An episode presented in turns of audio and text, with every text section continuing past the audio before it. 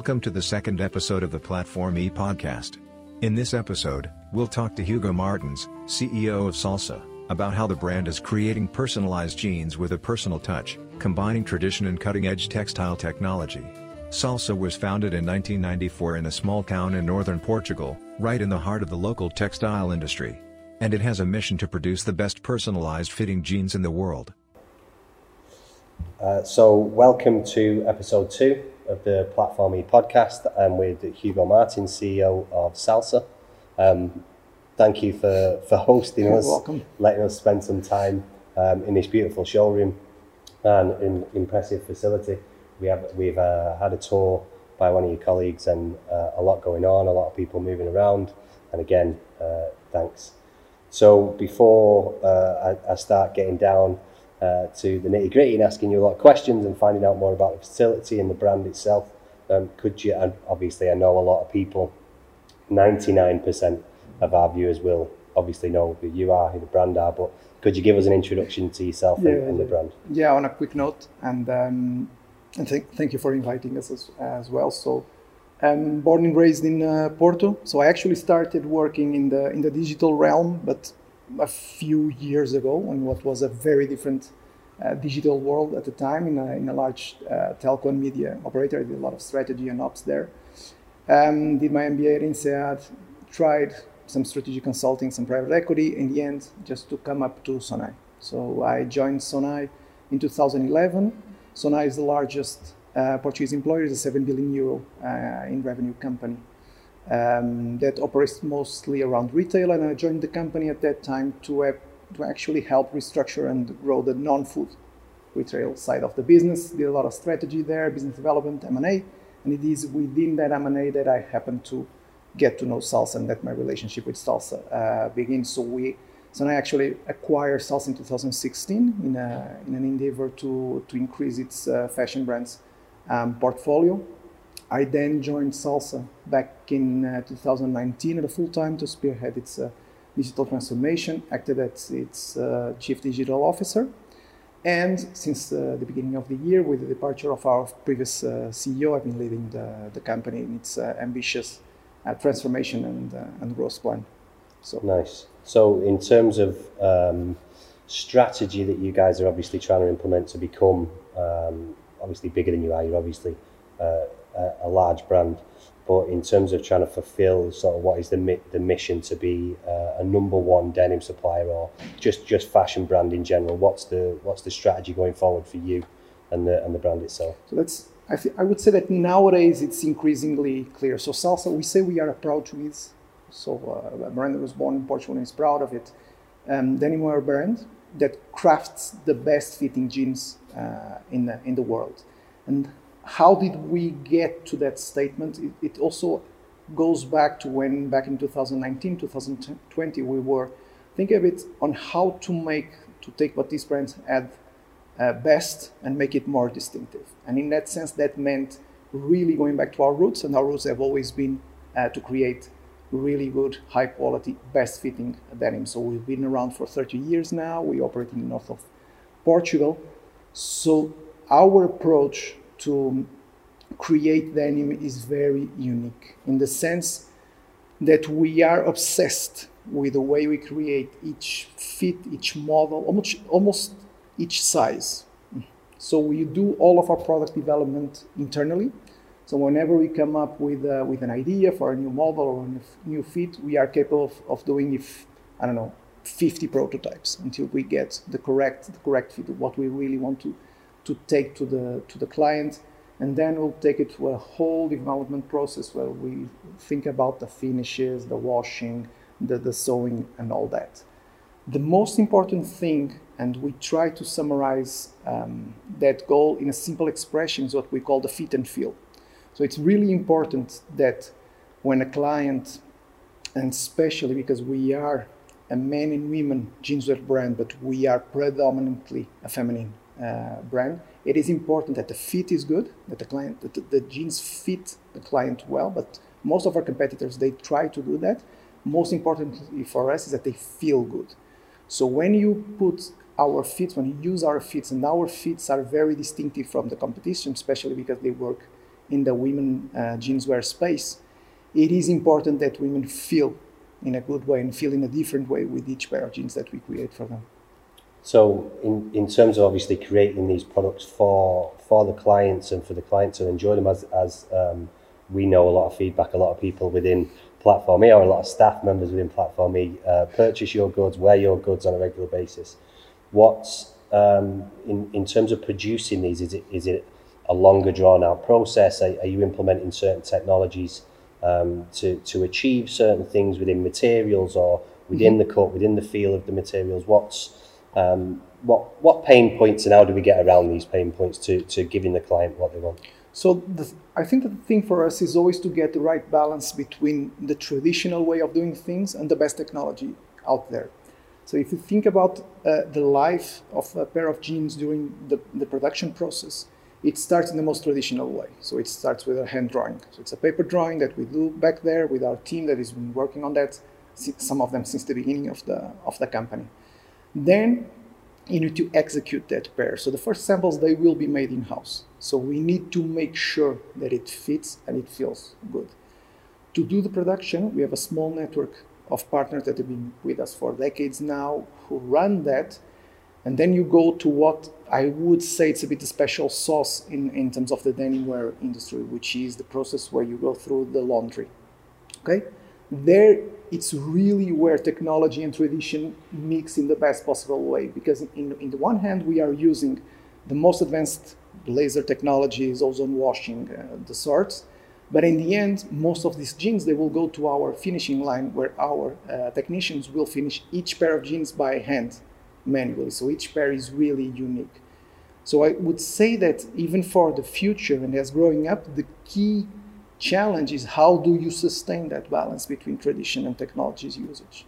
Is there, um, is there let's say, uh, a real sort of solid foundation or a, a, solid idea or strategy to stay within Portugal, to keep producing in Portugal, to stick with these partners, um, and obviously look working with Platform E, being a Portuguese um, company, obviously uh, the partnership that we do within personalisation are you looking to grow other other partnerships within Portugal? You're always um, looking to stay local to, to sure.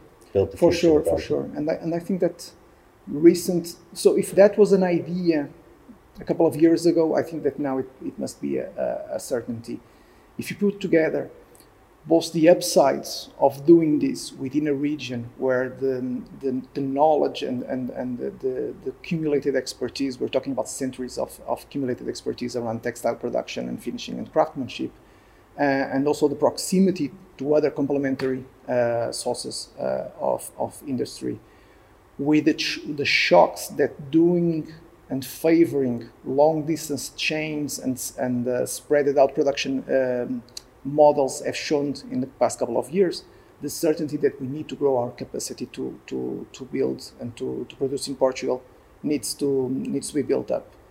In that sense, we have uh, in the works to, to launch uh, still this year a full program to, to increase our industrial capacity. So we will fully revise um, our laundry facilities. And the thing is, we are trying to take the, the way we work with these partnerships, like with Platform E and with other local uh, producers with which we've been working for, for decades now, to take it to the next to the next level, to actually try to be as integrated with them as possible, not in a, I would say not in an exclusive way, because we favor this proximity, but also the sharing of knowledge with, with, with other brands. We don't need to fully incorporate these partners with our brands. It's the same way we work with our laundry, with our industry. We also work for other brands because fashion as a whole has to gain from this. So if we all move in the same direction, we all be better and better in the end. The touching on the, the raw materials, um, the are, are you guys sourcing in a different way now compared to obviously when when you first started out?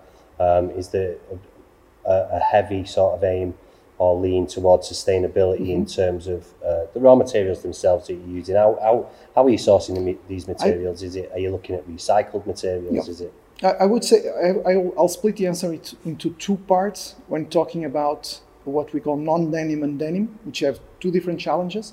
I would say the key words there. It's not so much sustainability. I would say responsibility and circularity, which are the two two th- thoughts or, or, or, two demands that we are uh, most focused on right now. So, in terms of the responsibility, our goal is to really increase the usage of low impact certified natural uh, fibers. But the really important thing, and this is something where we have made uh, significant progresses in the in the last in the last year, which we have not fully communicated, but we will in due time, is really to understand the potential of each piece that you make in the sense that you have to actually design it in a certain way if you want to maximize the time that it will last, but also the alternative usage you can give it to it after a certain uh, usage time as its main um, attribute, as a, as a piece of clothing. So to embed that thinking into the way we create those pieces, into our operations, into the services that we offer to our clients, uh, it's something that we are really uh, pushing forward. In terms of denim, I would say that the, the challenge is that and a bit more. So at least the way we see it, we look at denim as a, as a, as a very special fabric. Uh, it's, I think it's common to many, to many denim brands. You do, you really become in love with that with that fabric and that fabric can be so much more so we've been trying to increase the benefits that a pair of jeans through the denim that we use can deliver the client. So in that sense we may have water repellent uh, denim or extra resistant denim or denim that makes you warm or denim that makes you cool. In that sense if you increase the benefit that you give the client and you increase the number of the opportunities the times he's going to wear it uh, if we reduce the times that he needs to wash it, you are allowing the customer to also be very much more responsible to reduce his, his own uh, footprint, but in a very positive way. So not constraining him at all, actually adding benefits to the piece. What do you What do you think the uh, very broad question? What do you think the client's looking for mostly now, or uh, let's say your your average um, salsa brand advocate? I is is saying what's the noise from the, the, the general consumer base would you say that at the moment is it more about sustainability? Is it more around what you guys are doing with the fit making it sure is, that each is perfect I, I, I think there, there are a number of layers that have been there for, for a while now and maybe with a recent twist that we are trying to, to cater to. So the concern about the way brands are increasingly more responsible both in the way that they treat their people, the transparency of their supply chains, the way they draw their products, the the the, the, um, the footprint and, and the regarding plastics and waste, wastes and, and carbon and all that. That has been there and that is being shared and is shared by denim brands and all fashion brands alike. I think that something that is more recent and that is very close to us and we, and we like that evolution a lot is that people begin to see their clothing uh, increasingly as an investment. So they they start to understand that the best way to actually reduce the impact that they have with their with their apparel consumption is actually to buy better, slightly less, longer lasting clothing.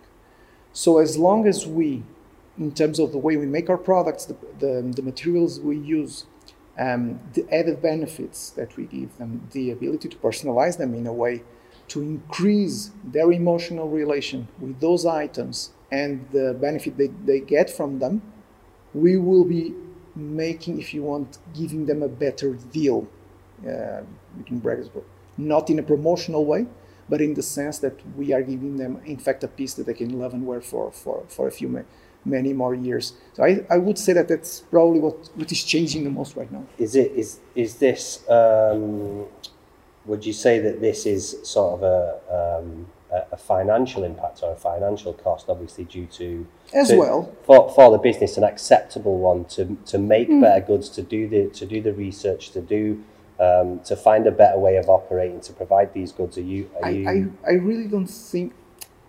If you think long term, very long term, I don't think you have that many other options. You can yeah. focus short term if you want, and maybe next year will be okay. But it's maybe. the way the industry is going and the raw materials yeah. are going anyway. So but no... if you feel because you feel now, I think that directionally the, the industry is changing. Not everybody is going to make it.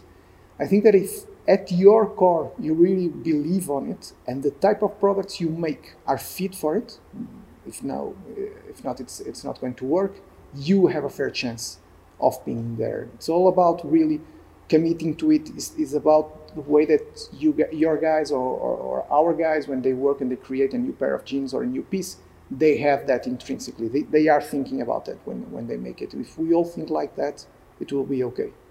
Okay superb. The uh, two two final questions. I don't want to take up too much of your time today. Um, the we, we have a couple of questions normally at the end of the conversation um, where firstly the, the first question is if is there someone else, obviously uh, away from salsa? Maybe it's something, someone that you collaborate with. Maybe it's a designer. Maybe it's another brand that are doing something really impressive that you've seen recently, and you think, "Wow, um, I like what they're doing." Is there something mm-hmm. of note that you that you've noticed? I, I would say we, we track that a lot. I think the sector has become fantastically open to collaboration in the last three, four, four years. It was uh, it was not very common in, in the past, and that is has created amazing uh, partnerships and amazing new products. Where I see probably, and I am most um, impressed by the constant creativity, I would say it happens at two extremes. I would say the luxury houses. I think the way that the luxury houses have transformed and rebuilt themselves in the last 10 years is it's amazing. So the way that they've lowered their guards and that open themselves to experimentation at all levels is, is really fascinating and uh, motivating for us to try new things. And then on the other end, in the new brands that come up every day. So in the way that a lot of creators and uh, sometimes people not even with the technical specific technical training from the fashion industry, but they have a very clear creative idea and they create concepts that are really interesting uh, brands that you see as, as they as they grow and, and, the potential that, that they have. So I would say that at those two, two extremes, we are we are more uh, fascinated by by them. I would say in terms of responsibility, um, it's a bit slightly a bit different. So I think that everybody's making a, a clear effort for for that. I would say that then we are mostly impressed by either brands that have been here for a while, but they have that responsible thinking at their core as their purpose. I would say that the usual suspect would be something like Patagonia or something like that. But then also again from the new brands. So a lot of new brands that are created and they really do not think it is possible to act any other way. We are really inspired by what the, what these smaller guys are, are doing. There are, there are a lot probably too many to list of the, the, yes. the, the startups at the moment. So the the, the second and final question, um, there there is I w- I wouldn't say a huge percentage, but a small percentage of our viewer base or um, following of, of platform here are students, mm-hmm. um, and obviously guys in education doing courses looking to get into fashion, whether it be design or um, other areas of the, the business. What again another another very broad question, but what sort of advice would you give to aspiring, let's say, CEOs of um, of brands or um, let's say something that you've noticed throughout your route to to where you are now um, that maybe you would have done differently or maybe uh, yeah. You know I've, I've just to be perfectly clear I never expected to finish my uh, holding this this role in the fashion industry. So as I said, I started in telco and media, which seemed like a very fitting uh, starting point for me. Very structured. It was going to, to work. In a way, I think that fashion is one of the most um, passion-oriented industries. You either love it or, or it's completely indifferent for you. If you love it, regardless of your background, of your training, you will make your way. So if you commit, if you find a company, a brand that you love, and uh, a team that works well with you, that supports you, you will make your way in the in the industry. I think that's something that's very beautiful about the industry. And if I think about the people that are working at our open space just uh, behind uh, that door, and we have people from, from all sorts, from all countries, from all academical backgrounds that have been working in all sorts of different companies before. What they do share is really a passion for the for the industry and then a passion for salsa. So it is an industry where you really need to love the brand you work for. If you are capable of that, I think that anything is possible.